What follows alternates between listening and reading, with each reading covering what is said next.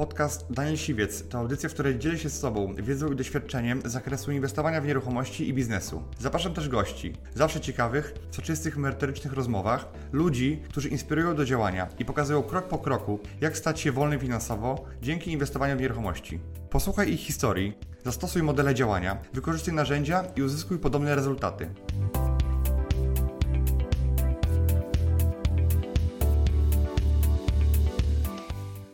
Cześć, moim dzisiejszym gościem jest Marcin Kamiński. Cześć Marcin. Cześć, cześć. Marcin jest mm, inwestorem nieruchomości i zajmuje się flipami i deweloperką. Także, e, a z zawodu jest kucharzem, więc może Marcin powiedz nam w jaki sposób e, stałeś się z kucharza inwestorem nieruchomości. No, witajcie. E, tak naprawdę przypadek. Myślę, że większość z Was tutaj tak naprawdę jest z przypadku. Jedni są budowlańcami, kucharzami, kelnerami, barmanami. Ja jestem kucharzem. E, moja droga do nieruchomości była e, dość szeroka, dlatego że z kucharza byłem barmanem, e, a jak robić coś dobrze, to robi to na 200%. E, I z barmana mm, byłem takim freestyle'owcem, czyli, Czyli? Za, czyli zacząłem rzucać butelkami, jeździć na szkolenia, uczyć się. Jak zwykle każdy człowiek chce się rozwijać, czyli to, co wszyscy robimy, rozwoje, szkolenia, ciągłe nowe doświadczenie. No i przez to mm, z tego kucharza zostałem barmanem, e, który rzuca butelkami, flipuje e, bardziej butelkami, a dzisiaj e, no już przechodzimy do nieruchomości. Powiem Ci tak, jak to się stało, że w ogóle zacząłem w tej branży? No właśnie. Śm- Śmieszna sytuacja. Pojechałem na mm, taki wyjazd, yy, na taką konferencję z BMW e, i na tej konferencji rzucałem butelkami, czyli e, Ale jako barman, tak? a jako barman, jako barman, tak. Tam tr- trzy butelki w górze, robiłem drinki i podeszła do mnie dziewczyna, która mówi mm, do mnie, e, jak ja siebie widzę za 15 lat. Mhm. Ja powiedziałem, no będę najlepszy w swojej branży. Ona, ona, się, ona mi odpowiedziała, czy widzisz siebie, jak będziesz miał 35-40 lat rzucającego butelkami? I to dało mi takie mm, poczucie trochę e, nieodpowiedzialności. Mówię, no nie no, super zawód, ale czy ja to będę robił całe życie? Wiesz, nie wszyscy chcą to robić całe życie, więc y, zapytałem się jej, a dlaczego pytasz? Ona mówi do mnie, y, wiesz co, bo jesteś y, człowiekiem, który ma dużo empatii, trochę charyzmy e, i widzę w Tobie, że mógłbyś się rozwijać. Mówię, no, a coś proponujesz? Mówi, szukamy do pracy człowieka. I tak naprawdę zwerbowała mnie e, dziewczyna, która była na tym, na tym wyjeździe, mówiąc, że mógłbym u nich pracować, aż na początku. I tak, Wemcy, się, tak? i tak się, i tak się, tak, i tak się, i tak się rozpoczęła moja jakby początkowa e, kariera w nieruchomościach w pośrednictwie. Zacząłem Okej. w małym biurze, następnie to, co powiedziałem wcześniej, e, jak coś robisz, to robisz na 200%, więc zacząłem się w tym rozwijać. E, ukończyłem szkołę, e, studia, e, zrobiłem licencję państwową, poszedłem dalej, krok dalej, później e, szedłem, czyli e, też SGH w tym kierunku. Wszystkie jakieś takie szkoły i rozwój e, już starałem się iść w tą stronę, dożyłem to barmaństwo, dalej potrafię rzucać butelkami, Okej. możemy, mogę Wam to Okej, pokazać. zobaczymy dzisiaj wieczorem. Dwoma, myślę, że trzema też może być problem, ale dwoma na pewno.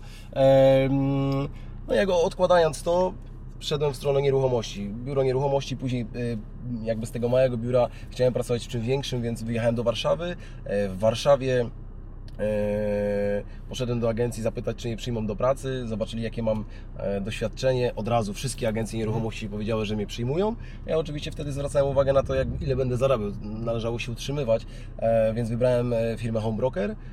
Tam też po szczeblu kariery od doradcy, po kierownika oddziału, kierownika kilku oddziałów, dyrektora regionalnego, można powiedzieć, że rozwijałem swoje szczeble. Siedem lat pracowałem w nieruchomościach w Home Brokerze. Ale wróciłeś na Śląsk. Rzuciłem, tak, wróciłem na Śląsk. Okazało się, że Home Broker otwierał y, nowe oddziały na Śląsku i prosił mnie, żebym tam pojechał i tam rozwijał, więc wróciłem na Śląsk, zaczęliśmy otwierać oddziały. E, Po siedmiu latach jakby nie widziałem już swojej ścieżki rozwoju, a widziałem, że rynek cały czas się rozwija, chciałem coś więcej. Więc postanowiłem e, jakby odejść z Home Brokera. Ja traktowałem to jako mega rozwój e, i doświadczenie, za które mi płacili, no bo wykonywałem to naprawdę na 200%. E, Później przeszedłem już e, do swojego rozwoju e, i kupowania, flipowania, A okej, a co to się stało, że zacząłeś się bawić w deweloperkę, czyli zacząłeś jakby myśleć o projektach inwestycyjnych, No. żeby zarabiać więcej. Ty mnie trochę w to No. popchnąłeś, tak się to też zadziało. Przyjechałem do Ciebie na szkolenie, zobaczyłem na internecie, że e, masz powera, pokazałeś co potrafisz, mówię przyjeżdżam Daniela, muszę po- posłuchać. No powiem Ci, że po- posłuchałem, jakby wysłuchałem Twoich e, relacji, które tam masz, zobaczyłem, mówię nie no, tak trzeba działać, więc y, automatycznie szukałem działki, e, szukałem działki z projektem, kupiłem działkę z projektem, następnie kolejną działkę, gdzie już zaprojektowałem coś sam.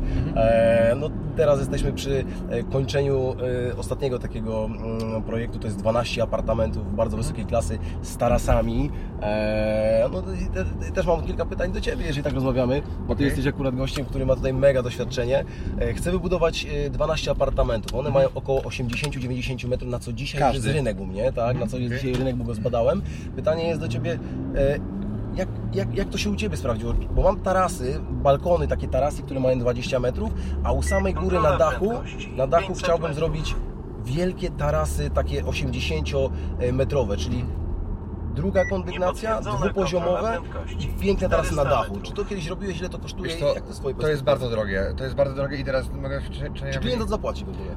Zapłaci, ale dodatkowo. Czyli tak samo jak płaci klient za dodatkowy garaż, piwnicę i, i tak dalej z metra albo e, od wielkości od wielkości miejsca. Mhm. Tak samo uważam, że powinno się go czarżować za e, wielkość tego terasu, bo dla Ciebie jako dewe- dewelopera wykończenie tego terasu e, każdy metr Jest kosztuje, koszt- koszt- kosztuje tak, czyli dobra izolacja, dobra płytka, e, Mhm. czy jakaś e, e, płyty takie mm, tarasowe albo deska jakaś taka, taka która po prostu będzie wiele lat e, się tam, tam, tam wytrzyma i to kosztuje mnóstwo pieniędzy i to są setki złotych z metra. Dlatego, dlatego jak już charge'ować, to przynajmniej tysiaka z metra od, od dodatkowego mm, tego. A, czyli w tą stronę. No wiesz, y, ja nigdy właśnie nie, nie robiłem jeszcze czegoś takiego, czyli nie robiłem tych tarasów na dachu. Wiem, że to, są, to jest bardzo kosztogenne i bardzo y, takie, wiesz, y, wrażliwe, dlatego że jeżeli coś się tam popsuje, to zawsze do Ciebie, jako do dewelopera systemem, będzie mieli problem. systemami to zrobić, czyli po prostu zrobić system, który będzie odwadniał to wszystko, czyli Mhm. albo płyty, czyli zapomnij o płytkach. Nie, nie, to na pewno, jasne, to jakieś hydroizolacje lepsze, Tak, jasne. tak, tak, czyli musisz zrobić e, raz, że izolację zwykłą, ale na, opartą na systemie, który będzie to odwadniał i to będzie płytka, która nie będzie odchodziła, tylko jest na jakimś takim stelażu, systemie, który, który ją trzyma. Mhm. E, albo deska, tak? Albo, albo deska. Okej, okej. No, y, wiem, że to jest drogie. Jeszcze, jeszcze tego nie do końca nie policzyłem, dlatego to jest w fazie, powiedziałbym, ostatecznej i mam wybór albo tego nie robić, czyli nie robić tej antresoli, która ma de facto ostatnie piętro 20 metrów plus duży taras około 70-80 metrów, lub tego w ogóle nie robić i zakończyć na tej kondygnacji z dużymi tarasami 20-metrowymi. Okej. Jakby tutaj mam... Czyli by były dwa tarasy, tak? Było, byłby jeden taras 20, 20-metrowy, a jakby w tej koncepcji y, z antresolą u góry byłyby dwa tarasy. Jeden 20, drugi 80. Okej. Ja zawsze ym, mówię coś takiego, taką odpowiedź. Robisz sobie mm, Excela i plan A i B. Czyli ile tak naprawdę będzie Ci kosztowało dodatkowa nadbudowa tego piętra, plus za wykonanie tego. Trzeba to jakoś skosztorysować. Nie ma innej opcji. Mhm. Tak realnie bardzo. I drugie pytanie, które teraz trzeba sobie zadać, które Ty teraz mi zadałeś zresztą. Czy klient za to zapłaci dodatkowo Właśnie. i ile za to zapłaci dodatkowo? Dokładnie. Trzeba to zaprognozować. I teraz, jeśli zapłaci za za to dodatkowo, ale Ty na tym zarobisz niewiele, a jest ryzyko, że klient nie będzie chciał tego zapłacić, bo to już będzie nad treścią w danej miejscowości albo Lokalizacji. inwestycji, Mhm. no to może lepiej tego nie robić. Ale jeżeli to nawet nie za- nie zarobisz dużo, ale wpłynie na to, że to klient kupi, bo to będzie taka wisienka na torcie, Mhm. to wtedy rób, bo to będzie taki trigger, który popchnie klienta, mówi, tego inni nie mają. E, No i powiedz, poza tymi apartamentami, co, co jeszcze robisz? Co, co realizujesz, jaki, jaki projekt? Co, realizuję teraz y, y, projekt dwie, dwie kamienice do generalnego remontu, czyli te flipy, które robiłem takie małe, kupowałem jedno mieszkanie, dwa, pięć, to y, trochę to przerodziło mm, w skalę. Chciałbym już zrobić coś więcej, każdy mówi o mikrokawalerkach. Poszedłem trochę dalej i teraz robię mm, w jednym budynku 15 sztuk, w drugim e, budynku 8 sztuk. Powiem Ci tak, no to już jest trochę inżynierii. E, to nie jest też budowa deweloperska, bo Tak, w jest deweloperce budujesz, no w deweloperce trochę budujesz y, od podstaw i wiesz dokładnie gdzie. E, mm, w takim budynku, gdzie masz stary budynek, to jest trochę jak walka na otwartym sercu i taka praca, bo czego dotkniesz, to Tam jest wszystko mina. się, tam jest mina, nie? I jakby koszty, które sobie policzyłem na początku... mm, Razy dwa. Razy dwa. No stary, Tak. to akurat znasz dobrze, Tak. nie? I, i, i, to, to jest niesamowite. Teraz że- sobie liczę inaczej. ja teraz zdecydowanie już teraz sobie mogę policzyć Tak. inaczej. Wiesz, to nie jest tak, że jakby w- y, myślałeś, też myślałem sobie, dobra, to ten budynek zrobię z klimatyzacją, już lepszy, taki pode mnie, bo to dla mnie, zostawiam Mhm. sobie na przyszłość, jak ja mówię, na ten mój ZUS.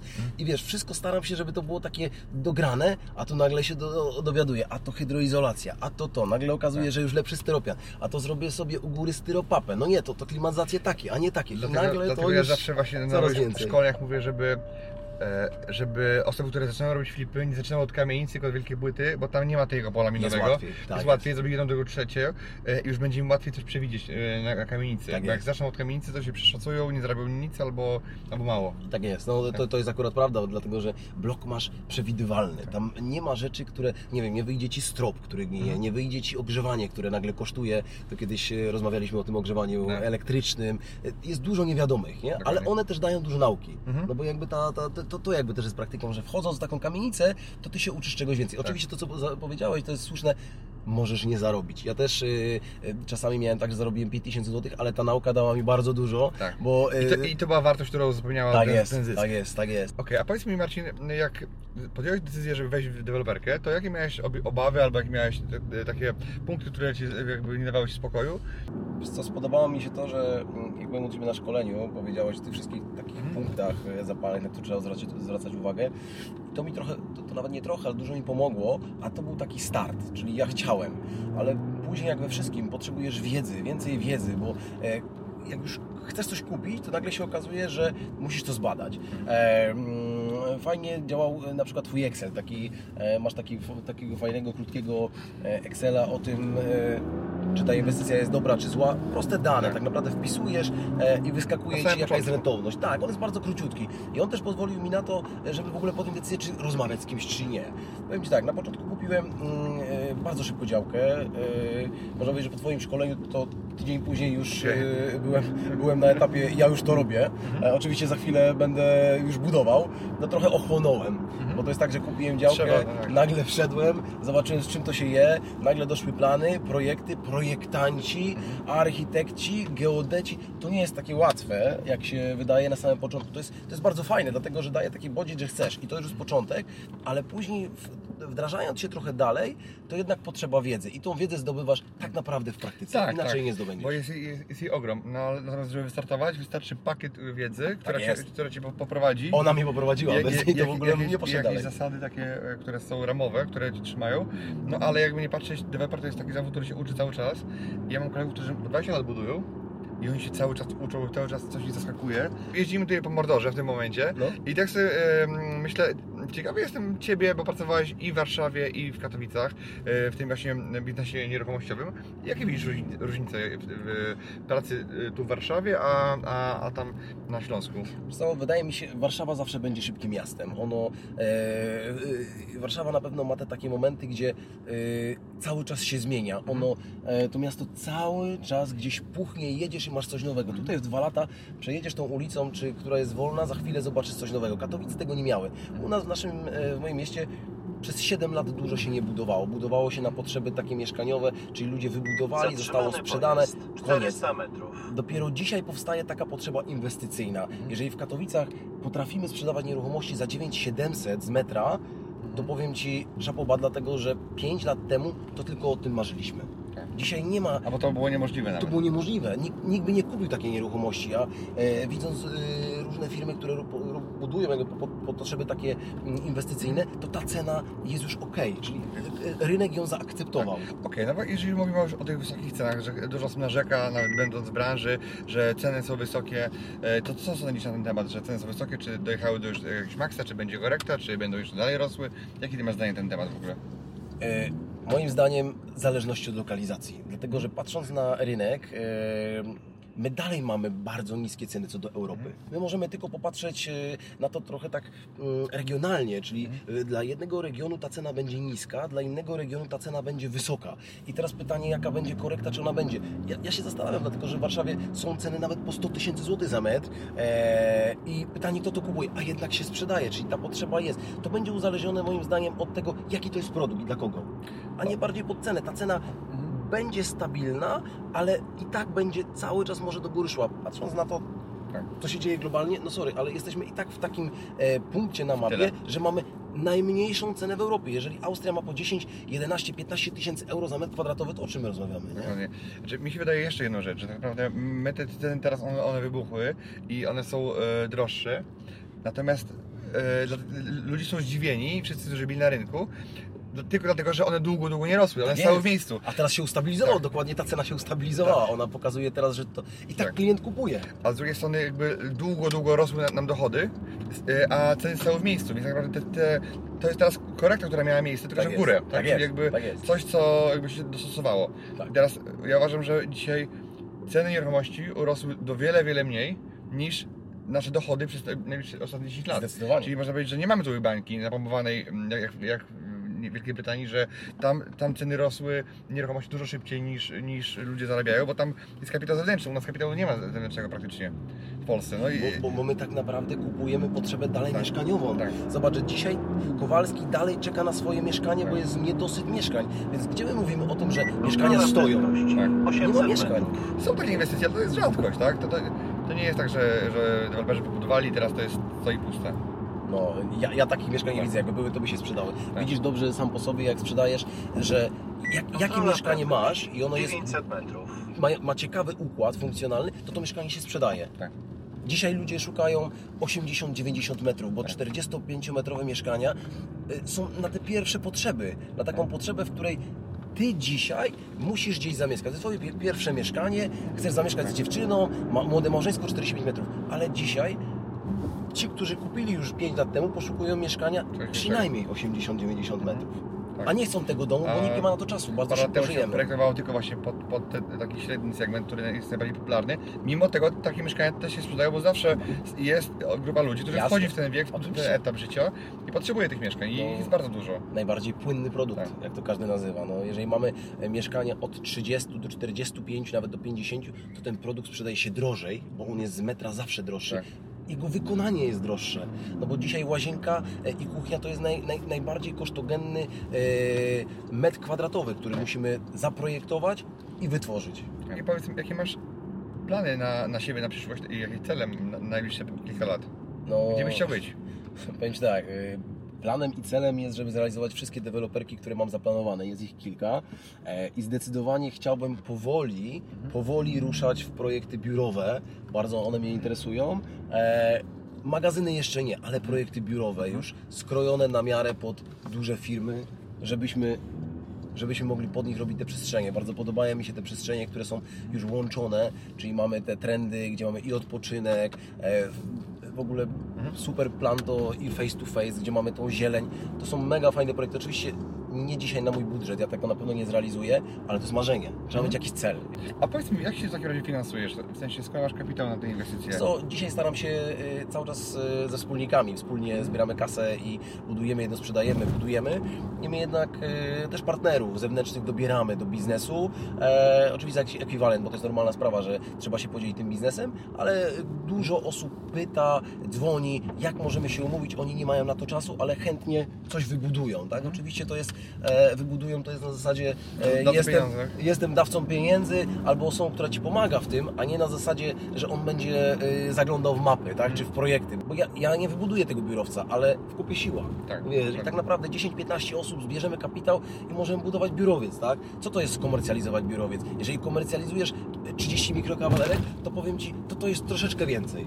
No właśnie, no to, to zależy od, od czasów. Ja na przykład wiem, że jest dużo pieniędzy w biurowce i jakby w komercji, natomiast mam takie gdzieś tam przekonania w swojej głowie, że mm, komercja jest, jest bardziej wrażliwa na kryzys, no bo e, jeżeli przyjdzie do jakieś złe czasy, to tak naprawdę pierwsze co zrobią firmy, to wstrzymają ekspansję, wstrzymają rozwój i jakby migrację z, z miast do miast. I tutaj może być trochę większe spowolnienie, bo niż w przypadku rynku takiego mieszkaniowego, bo tam jak będzie nawet kryzys, to tak naprawdę ludzie dalej będą musieli żyć, wynajmować, kupować, e, bo będą się umierać. Tylko za mniej. Tylko za mniej i tu będzie mniejsze spowolnienie, tak mi się wydaje, bo mm, jeżeli naprawdę by coś się wydarzyło z rynkiem, to ten rynek komercyjny może umrzeć. Zgadzam się, ale jest jedna zaleta, która jest w rynku komercyjnym, czego nie ma trochę na mieszkaniówce. W rynku komercyjnym podpisujesz umowy na 5-10 lat. Tak, Ty jesteś w stanie przewidzieć dzisiaj 10 lat do przodu. tak. Gdzieś się to zwraca już. Czyli tak naprawdę ty masz już biznes, e, odciąłeś kupon, nie? Czyli Tak, tak, to tak. zwrócił ci się budynek, który nawet był za x milionów, a ty przyszłościowo możesz zjeść do takich cen, Dokładnie. albo zmienić sposób użytkowania Tak. tego biurowca, nie? Czyli Dokładnie. mógłbyś coś z niego zrobić, więc dalej widzę w tym sens, ale oczywiście to co powiedziałeś, to zależy od tego, co się będzie działo. I tu, tu trzeba cały czas mieć oczy otwarte, nie? Bo No ten budynek robi- za 10 lat już będzie stary, nie? Tak, będzie stary i teraz e, właśnie w mieszkaniówce to jest to, że w, ktoś wybudował kamienicę 300 lat temu, to on dalej tą samą funkcję spełnia i super za, za, zaspokaja. A jak wybudowałeś kamienicę, to ona kiedyś była pod jakieś usługi, później była pod banki, później była pod restauracje i jakby... Tak. Zmieniała coś- się wzrast... Funkcja się y, zmieniała. Tak, budynki biurowe z 50 lat są już tak naprawdę no, archaiczne i, i już jakby firmy nie chcą w takich budynkach e, wynajmować. No ale no, jest, jest właśnie dużo przewag e, biurówka ma. Tylko, wiesz, e, tylko pod jednym warunkiem, że budujesz, jak masz umowę podpisaną, a nie masz... masz Że szukasz. Wybudowałeś i, i coś ci stoi, bo wtedy musisz to wziąć. Jasne. Wtedy masz koszty duże. No, ja się z tym zgadzam, ale e, dlatego też powiedziałem, że fajnie jak już się łączy te style. Jak ja byłem dawno temu w Singapurze, to dziwiłem się, sprawdzałem, mówię, jak ten biurowiec z niego drzewa wyrastają, co tu się dzieje? Oni już wtedy łączyli mm, część biurową, część mieszkaniową i część odpoczynkową, czyli wypoczynek. I to da też taki trochę kopa, takiego kopa, że jeżeli biura będą wychodziły, to będą zamieniały się w mieszkania. Ludzie po prostu będą powiększali sobie mieszkania, Tak. więc tylko łączenie tych trendów powoduje i będzie powodowało, że opcje biurowe już nie będą tylko biurowe. To właśnie są nieruchomości, czyli jeżeli ktoś lubi, to będzie łączył te trendy, żeby one były e, na wiele lat, na pokolenia, tak? To jest to, co powiedziałem o kamienicach. Te kamienice naprawdę mają lata, czasami 300, e, a czasami nawet więcej i wyglądają przepięknie. Ja byłem u Ciebie w Lublinie, oglądałem, no jak przeszedłem przez ten Twój rynek, to kiedyś ktoś mówił, tam było brzydko. I jak zobaczyłem te kamienice na tym ryneczku, no przepiękne, jakieś kotki pomalowane, no coś, o nie miałem, naprawdę, nie? Okej, dobrze. E, dziękuję Ci w takim razie Marcinie za, za, za to, że byłeś moim gościem. Piąteczka. Dzięki, Daniel. Na rondzie, ale co to? Dzięki. Dziękuję Ci, że wysłuchałeś do końca. Jeśli ten podcast był dla Ciebie interesujący, zapraszam do słuchania kolejnych odcinków. A jeśli chcesz jako pierwszy otrzymywać powiadomienia o nowych odcinkach, subskrybuj mój podcast.